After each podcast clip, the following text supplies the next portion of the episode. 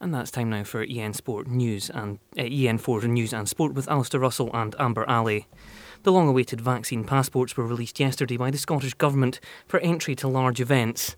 Our reporter Robbie Trainer has more. In the early hours of the morning, the Scottish Government launched the COVID 19 vaccination passport. This passport is proof for businesses that customers have received both doses of a COVID vaccine in order to get into nightclubs, bars, and large events. Passports will be used to reduce the spread of the virus. This comes after an array of backlash from opposing sources and legal challenges. Just yesterday, a judge at the High Court refused a legal challenge from nightclub owners looking to delay the launch of the passports. Scotland is the first part of the UK to introduce these COVID 19 passports. This is what Nicola Sturgeon said yesterday during their First Minister questions on the judgment of Judge Burns' decision to continue with the rollout of the vaccination passport that some venues and some circumstances are covered and not others. Again, I'm paraphrasing and summarising, uh, but the reasons uh, recognise that the, it was widely known that the combination of alcohol, dancing, late nights uh, inside created a high-risk environment for the transmission of COVID. Passports will be a necessity to enter late night venues after midnight with alcohol, music and dancing. The passport will allow access to unseated live events with more than 500 people in the audience, as well as any event of any nature with more than 10,000 people attending, according to the Scottish Government's website. Local reporter Kenzie Devine took to the streets to find out who has downloaded the passport or if they have ever planned on downloading it. I haven't yet, no. no not at all yet. I haven't done I'm it meaning yet. to, but so I don't really do very I think it was the uncertainty, to be honest, because one minute you're getting told it's going to be we're going to be doing it, the next Aye. minute we've been told we're not going to. So But then I heard it was released last minute, so I don't, I don't, I don't really want to download it right away in case it just completely and utterly breaks on us. To be honest. which is typical. Uh, not yet. I didn't realise. Was that yesterday? No, I haven't downloaded it. I haven't yet, no. I just didn't know where to go to get the passport, but I do plan on getting it. There have been reports of issues with the app already after its first launch at 5 this morning. Complaints have been made for people struggling to register with their NHS CHI number, as well as reports that vaccine passports are taking hours to download. Uh, I've downloaded it, but I haven't successfully managed to actually register in it yet. Scottish Conservative leader Douglas Ross challenged the legislation put forward by Nicola Sturgeon yesterday in the First Minister's questions. Businesses were still in court trying to halt this scheme as late as this morning. Guidance is still being published. The app was to be launched today. So far, we've got the app to check vaccine passports, but we don't have the va- app for vaccine passports. Everything about this has been left to the last minute. This isn't the way to run any scheme, let alone one that will affect people right across Scotland. The First Minister and I disagree strongly about this policy. My party want it scrapped. But surely even she must accept that the scheme is not ready and needs to be. The vaccine passport will have a grace period that will last until the 18th of October, giving time for businesses to get their systems ready. Only time will tell for the validity of vaccine passports, and the rest of the UK will be watching eagerly with close eyes on the success or downfall of this newly introduced legislation. Scotland's largest techno event has been cancelled on the same day the COVID vaccine passports come into force. Ralph Boyd has the details. The cancellation of Terminal V has left its 40,000 ticket holders reeling. The announcement came from the company on social media following months of build up for the event, which would have seen big name DJs such as Alan Fitzpatrick, The Blessed Madonna, and Nina Kraviz perform. The festival, which was due to take place at the Royal Highland Centre over the Halloween weekend, has completely sold out both of its 20,000 capacity days, but was abruptly cancelled yesterday. The cancellation was due to a worry of increasing pressure on the NHS, which follows a trend of increasing levels of young unvaccinated people being admitted to intensive care with COVID symptoms. I'd just say I'm extremely disappointed in the situation, mostly just because it feels like we're moving backwards, um, back towards lockdown, back towards for what coronavirus had for us. I don't agree with it, and I don't think a lot of people will agree with it. I think people are getting to the point where they're losing sort of their goodwill feelings towards the government's decisions for coronavirus. And I think a lot of people just want to get on with their lives. Personally, I think the only reason that it has been cancelled is due to the vaccine passport rollout. Um, mostly because a lot of the people that are going to be going to Terminal V probably aren't going to be fully vaccinated yet at this point.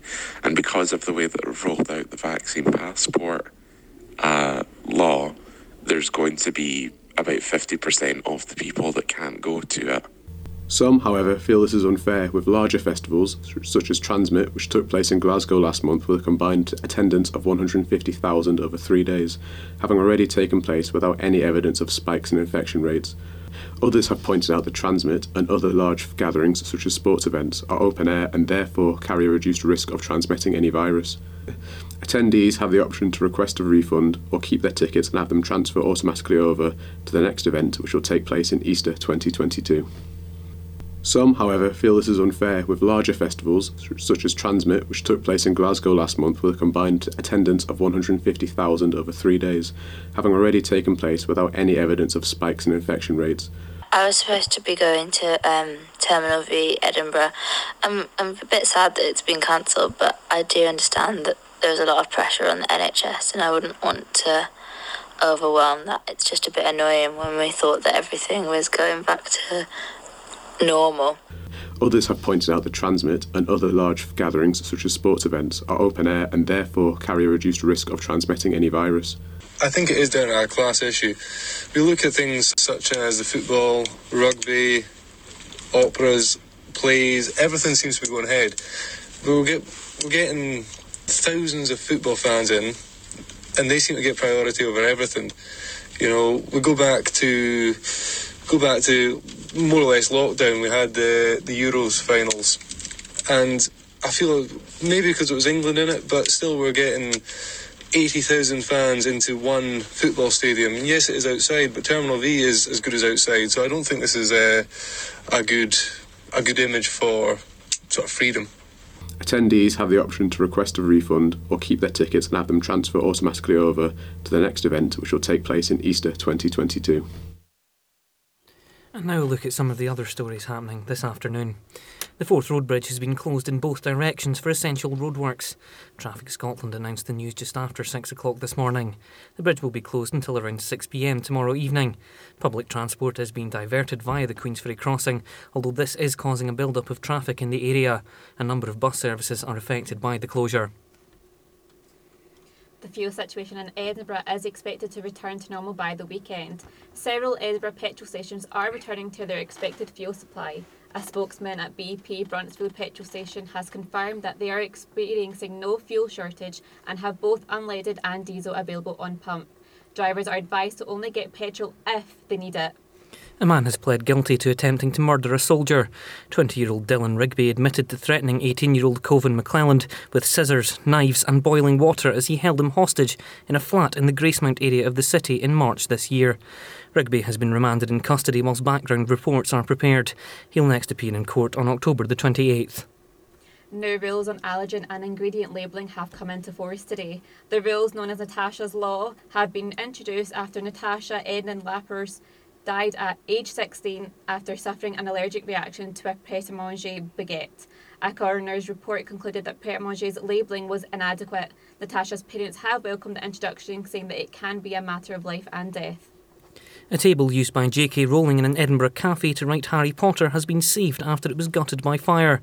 Rowling wrote at the, Edinburgh, at the Elephant House Cafe between 1996 and 1997. The cafe, which is a which is a popular stop-off for Potter fans visiting the city, was among buildings badly damaged in the blaze on George IV Bridge last month. The table will now be repaired and restored before being returned to the cafe when it eventually reopens. A campaign backed by the Dalai Lama to raise money to save a Tibetan cafe has succeeded. Rikagawa needed £45,000 to buy the building in which the Himalayan Cafe on South Clerk Street is housed after the building owner decided to sell up.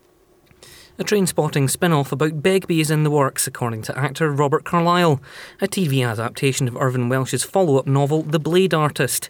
Carlyle told NME it's still in its early moments, but it's looking pretty good that this will happen eventually. Following the murder of Sabina Nessa and the sentencing of Sarah Everard's killer Wayne Couzens, the threat of violence against women feels like it's at an all time high, Eva McKenzie reports.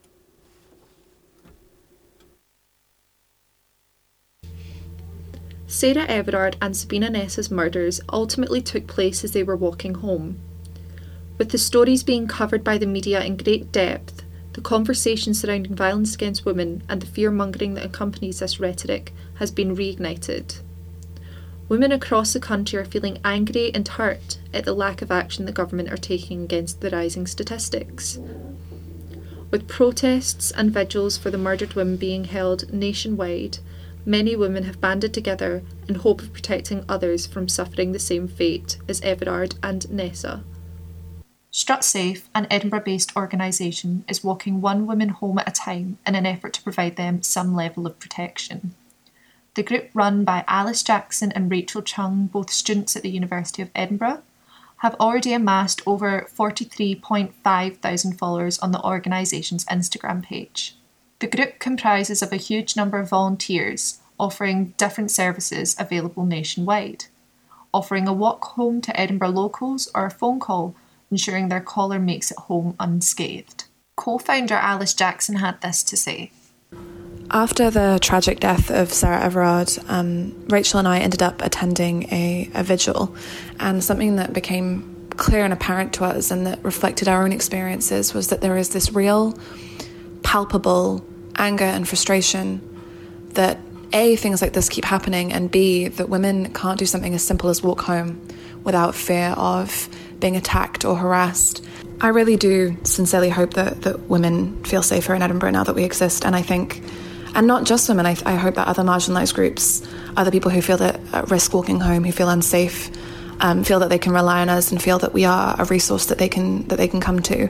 Um, we're not an exclusionary service. We don't just work in the community to serve women. We, are there for anyone who needs us. You know, anyone can call us and we'll, we'll help get them home.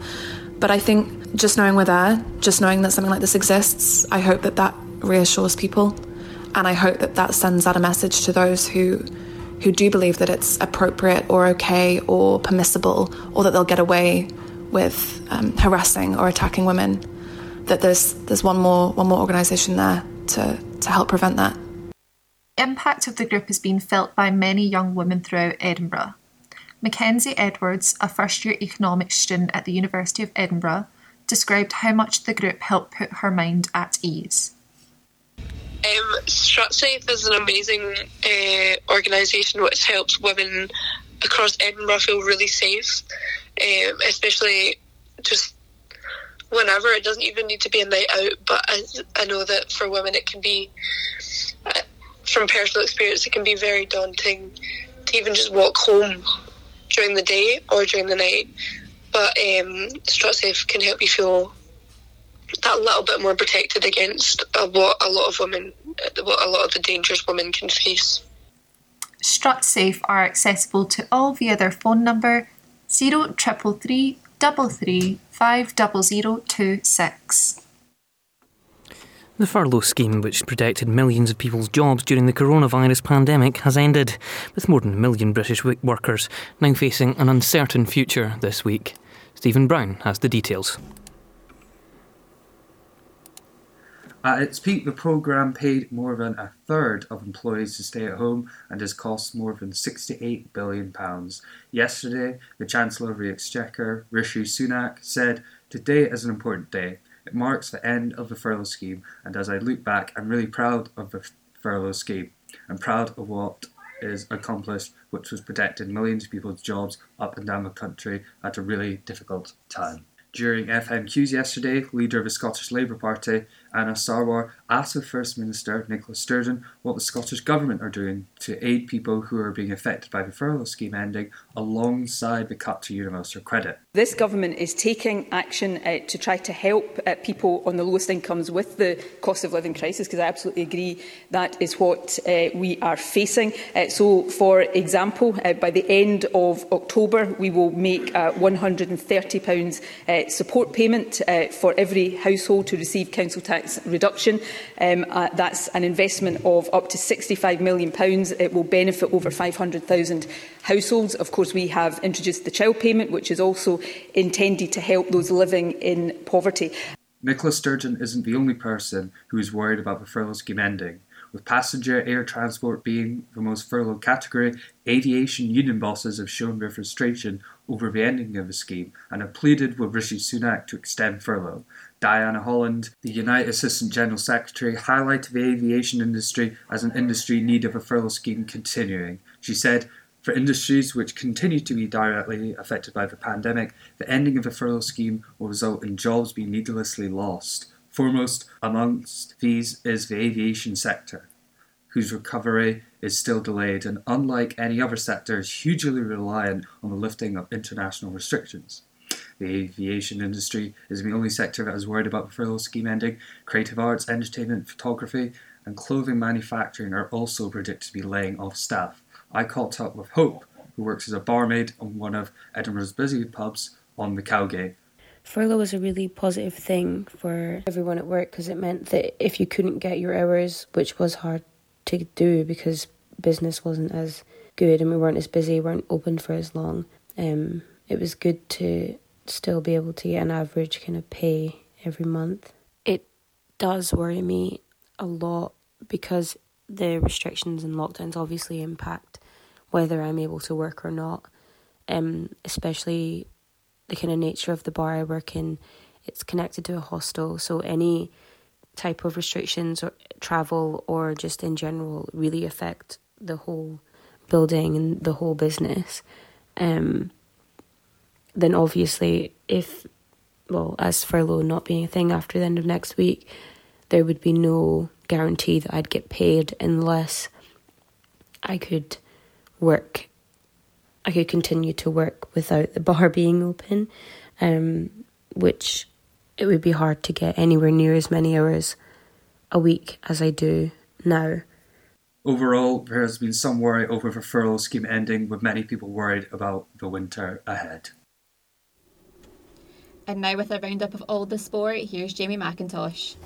Rangers' 1 0 defeat to Sparta Prague in the Europa League last night was overshadowed by racial abuse of midfielder Glenn Kamara. The incident comes after Kamara suffered the same abuse when playing Sparta's rival Slavia at Ibrox six months ago. Sparta were supposed to be under a stadium ban for a racism incident in August, however, an agreement was reached with UEFA to permit 10,000 schoolchildren to the stadium. Rangers manager Steven Gerrard has called for the authorities to hand out stronger punishments to eradicate the issue. Glenn's okay. Uh, I'm sure he's he's disappointed, just like myself. Um, and now I think it's time for, for the authorities and the club to step in and, and just take that away for us. Unfortunately, the punishments are not enough. I said last night there needs to be more done. It's the only way it's going to get eradicated because the punishments are nowhere near severe enough. Celtic suffered a damaging defeat at Parkhead last night, beaten 4 0 by German side Bayer Leverkusen in their second Europa League group stage match. Both Celtic and Rangers now face uphill tasks in their quests for qualification after failing to pick up points in their opening two fixtures.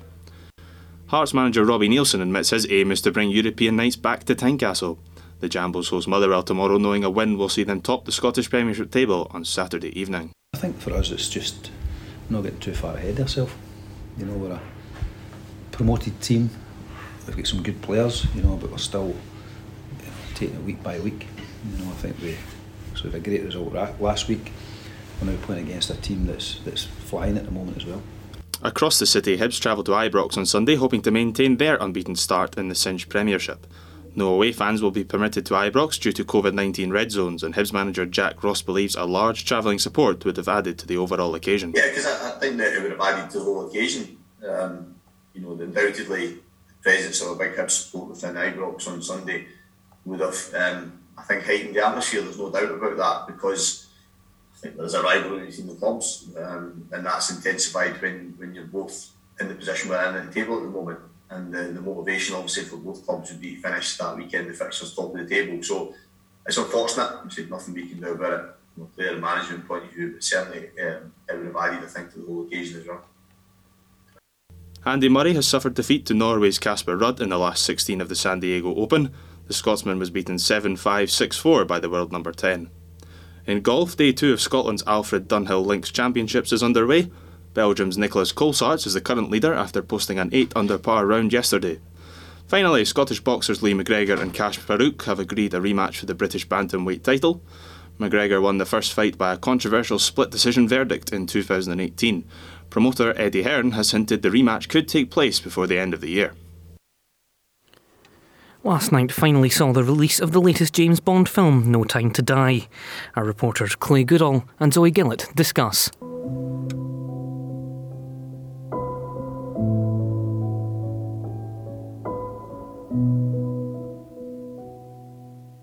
The new James Bond movie, No Time to Die, has finally been released after multiple COVID delays.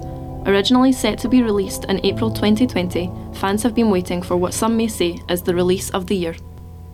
Already grossing to £5 million in UK cinemas, the movie is the latest instalment in a franchise that has been ongoing for almost half a century and will be Daniel Craig's fifth and final appearance as 007.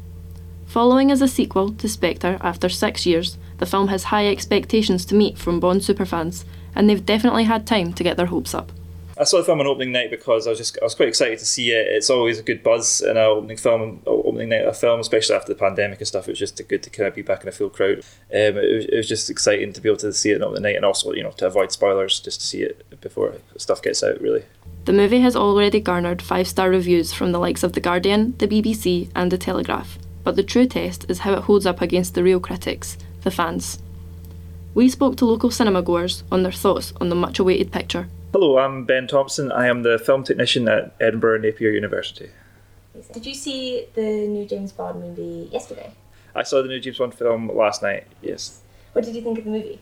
I thought the film was good, but not great. I found it a little overlong. It could have done with being half an hour shorter. Um, I found that it was a bit the plot was a bit convoluted and at times silly, but you know that's to be expected from a Bond film. Yeah. So did you find that it was worth the wait? I found it was worth the wait because it did deliver a fairly satisfying conclusion to Daniel Craig's uh, run as James Bond. I'd recommend definitely seeing it because it's got all your James Bond staples, you know, your your action scenes and stuff, and uh, a really good uh, introduction scene. Um, so I'd recommend it. It's, it's maybe about you know halfway down in the rankings of all Daniel Craig's films. It's not not not his best, not his worst. I mean, it was definitely good. Don't get me wrong. It was just maybe not as good as I'd hoped. While on Twitter, people are already raving over the so called fitting farewell to Craig's James Bond, we're left wondering if you, our listeners, are dying to see Daniel Craig's last soiree.